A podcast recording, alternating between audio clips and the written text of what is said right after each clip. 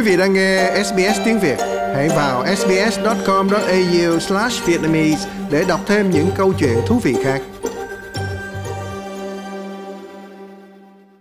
Bãi biển của gia tộc Bruce là một dải đất đẹp như tranh vẽ, nhưng nó đã trở thành một vết nhơ đè lên một cộng đồng trong suốt 100 năm. Khu đất này từng thuộc về ông bà cố của ông Anthony Bruce, cuối cùng cũng được trả lại cho gia đình ông. Thật sự chúng tôi rất hạnh phúc như đang ở trên mây, nhưng đó cũng là một lời nhắc nhở to lớn về quá khứ khủng khiếp mà gia đình chúng tôi đã phải trải qua và tôi không muốn bất kỳ ai bỏ qua điều đó. Năm 1912, ông Charles và bà Willa Bruce đã mua hai khu nhà tại bãi biển Manhattan, Los Angeles với giá 1.225 đô la. Cặp vợ chồng muốn xây dựng một khu nghỉ dưỡng dành cho những người Mỹ gốc Phi đang chịu đựng sự phân biệt chủng tộc. Nhưng họ đã bắt đầu bị những quấy rối từ những người hàng xóm da trắng và sau đó là cảnh sát đã xuất hiện. Chỉ 8 năm sau, vào năm 1924, cả khu đất này đã bị thành phố do người da trắng kiểm soát, chiếm đoạt. Hội đồng thành phố dựa vào điều luật cho phép chính phủ ép người dân bán những khu đất cần thiết cho việc xây dựng đường xá và các công trình công cộng khác. Các quan chức khi đó nói rằng họ muốn xây dựng một công viên, nhưng khu đất này vẫn bị bỏ trống trong nhiều năm.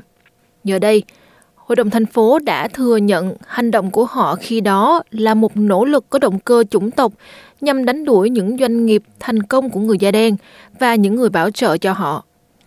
Thống đốc tiểu bang California Gavin Newsom đã ký một đạo luật vào năm ngoái cho phép chuyển nhượng khu đất cho con cháu của gia tộc Bruce. Và đến lượt hạt Los Angeles đã bỏ phiếu nhất trí để xác nhận việc chuyển giao quyền sở hữu trở lại cho gia đình. Bà Janice Hahn đến từ Hội đồng Giám sát quận Los Angeles là người có công trong quyết định. Bà rất xúc động khi quyết định được thực thi. We will never be able to make up for the injustice that was done to Willa Chúng tôi sẽ không bao giờ có thể bù đắp những bất công đã gây ra cho Willa và Charles Bruce một thế kỷ trước, nhưng đây là một sự khởi đầu. Và bằng cách trả lại tài sản cho cháu chắc của họ, chúng tôi đang trao cơ hội để họ bắt đầu gây dựng lại sự giàu có mà lẽ ra các thế hệ trước của họ phải có.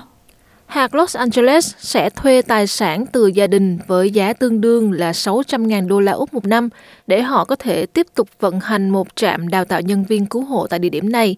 Sau đó, gia đình có quyền lựa chọn bán đất cho hạt với giá trị ước tính gần 30 triệu đô la Úc.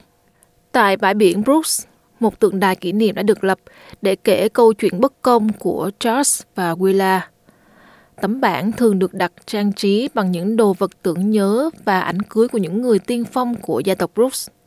Cư dân tại địa phương Malcolm Perkins đã đến bãi biển để vinh danh việc mảnh đất được trở về với gia đình.